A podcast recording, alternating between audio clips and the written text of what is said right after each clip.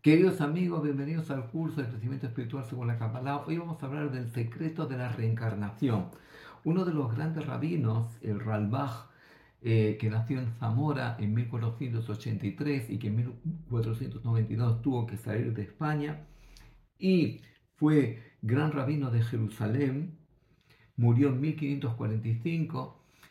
Eh, en su libro sobre preguntas y respuestas, en la pregunta número 8 le pregunta si el creer en la reencarnación es parte íntegra del judaísmo o es, una costumbre. Y él dice, tenemos que creer en la reencarnación sin ninguna duda y sin, ninguna objeción.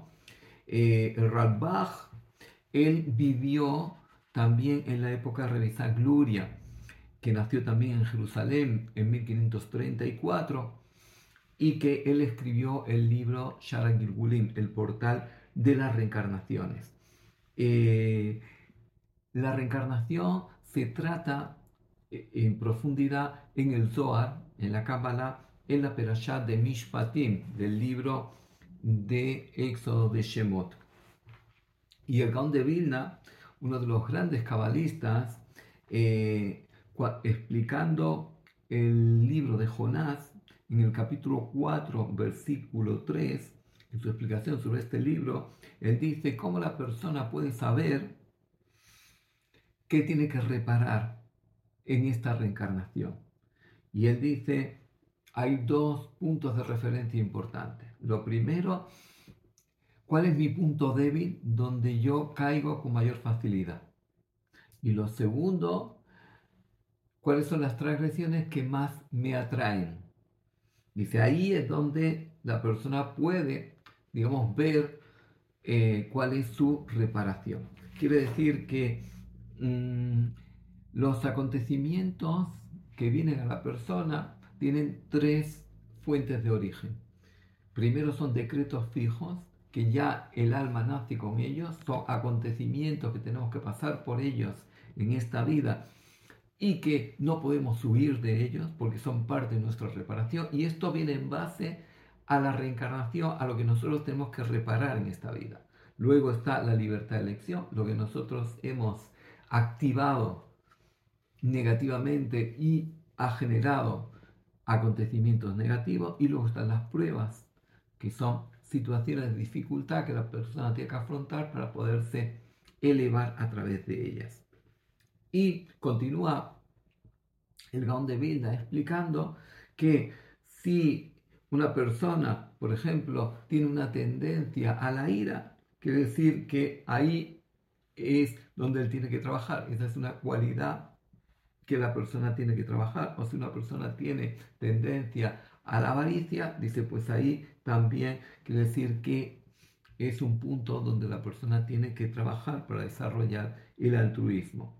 Dice, y por tanto, eh, dice, cuando hay una, un, precepto una cualidad que a la persona le cuesta mucho trabajo eh, reparar, dice, pues ahí es donde está, digamos, el punto eh, importante de tikkun, el punto importante de reparación y ahí es donde la persona viene a reparar. Lo que ya la persona ya reparó de una reencarnación pasada, pues eso ya no es desafío. Por ejemplo, hay personas que nacen con un gran altruismo, quiere decir que eso ya lo reparó la persona en su reencarnación pasada y ahí no está su punto de trabajo principalmente.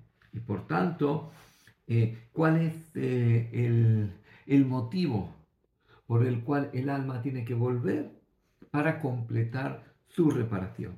Es decir, que eh, hay preceptos o hay conductas que la persona tiene que mejorar, tiene que profundizar en ellas, tiene que crecer a través de ellas y ahí es donde la persona tiene su desafío y ahí es donde la persona tiene eh, su reto. Dice, también dice, hay lo que se llama el ibur. El ibur quiere decir almas que vienen a ayudarnos o almas que vienen a buscar un cuerpo donde puedan realizar su reparación porque son almas que han quedado atrapadas y no tienen la posibilidad de elevarse. Y eso se llama dibuk, que se llama, eh, es decir, almas que se apegan a otra alma, o hay almas que vienen a ayudar, que se llama ibur, eh, y por tanto, eh, dice, esto es un alma que viene a ayudar para que la persona pueda realizar su reparación. Quiere decir que mm, mm, Dios no busca el castigar o no busca vengarse de la persona, sino al contrario, lo que busca es darle la oportunidad a la persona que pueda realizar su reparación. ¿Por qué? Porque la transgresión generó una carga negativa en el alma de la persona. Y esa carga negativa no le permite a la persona cuando fallece apegarse a la luz divina.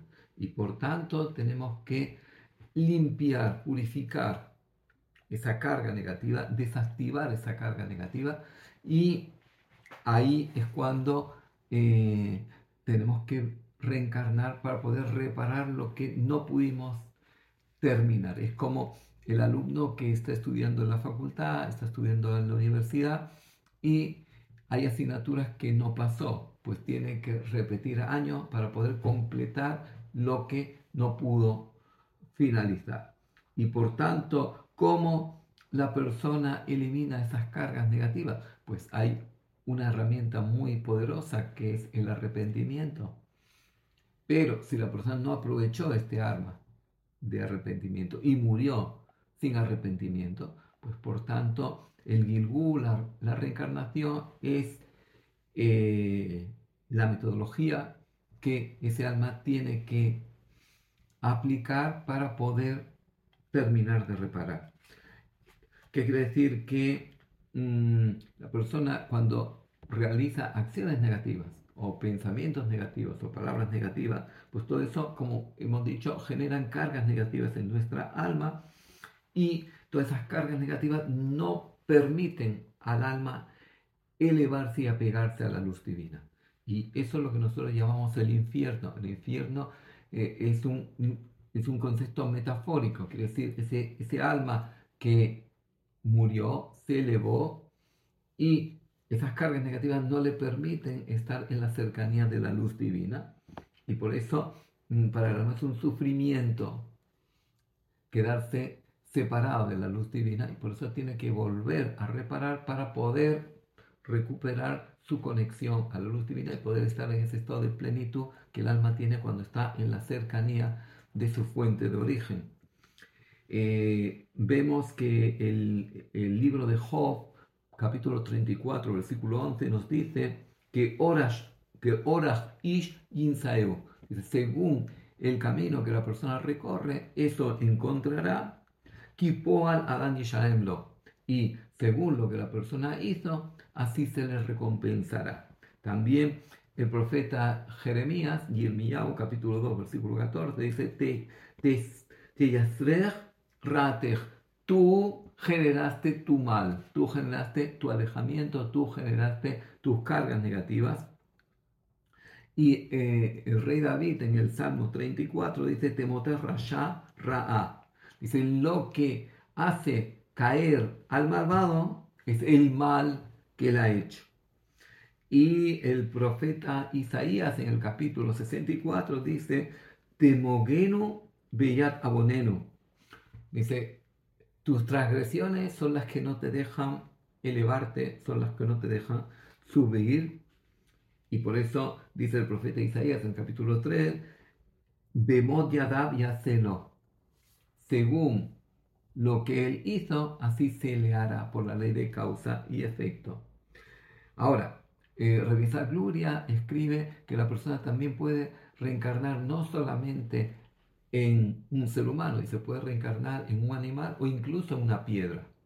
Dice, ¿cómo puede ser una piedra? Dice, personas que materializaron el mal y tuvieron el corazón más duro que una piedra. Es decir, personas que eh, materializaron el mal hasta un extremo que pasaron todo límite. Dice, por tanto, dice, su reparación es habitar una piedra durante un tiempo.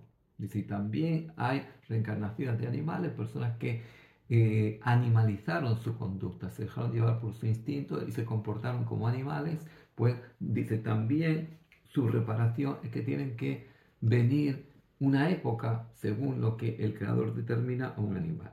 El rey Yosef Albo, que nació en Zaragoza, él escribió en Sefer y Karim el, el, libro de los principios, él dice que hay un concepto de kafakela. Kafakela quiere decir almas atrapadas. Eh, dice, son almas que no tienen la posibilidad de elevarse y quedan. Dice, eso es lo que se conoce como duendes o se conoce como fantasmas. Dice, son almas que quedan atrapadas, que no tienen esa posibilidad de elevarse y buscan, buscan la forma de poder manifestarse para entrar en un cuerpo o para hacerse, eh, para hacerse sentir. Dice, esas almas atrapadas pues también son almas que no tienen esa capacidad de elevarse. Dice, ahora cuando una persona eh, es una persona piadosa, es una persona justa, eh, que no tiene deudas, dice, esa persona no tiene por qué reencarnar. Dice, eso es lo que dice el profeta Daniel, capítulo 2, de versículo 13, Beatalech la es betanuach, y tú vete ya a tu camino y descansa. Dice ahora, eh, personas que no han logrado terminar su reparación, pues esa posibilidad de terminar su reparación, pues es un, una misericordia divina darle esa posibilidad de volver y completar lo que le falta. Muchas gracias por estar un día más con nosotros. Si les gustó, hagan like. Y si todavía no se han suscrito a nuestra página, a nuestro canal, les invitamos a suscribirse. Y si quieren participar en nuestros cursos gratuitos o talleres gratuitos, les invitamos a apuntar este número de WhatsApp o enviarnos un email a la dirección que aparecerá a continuación. Muchas gracias.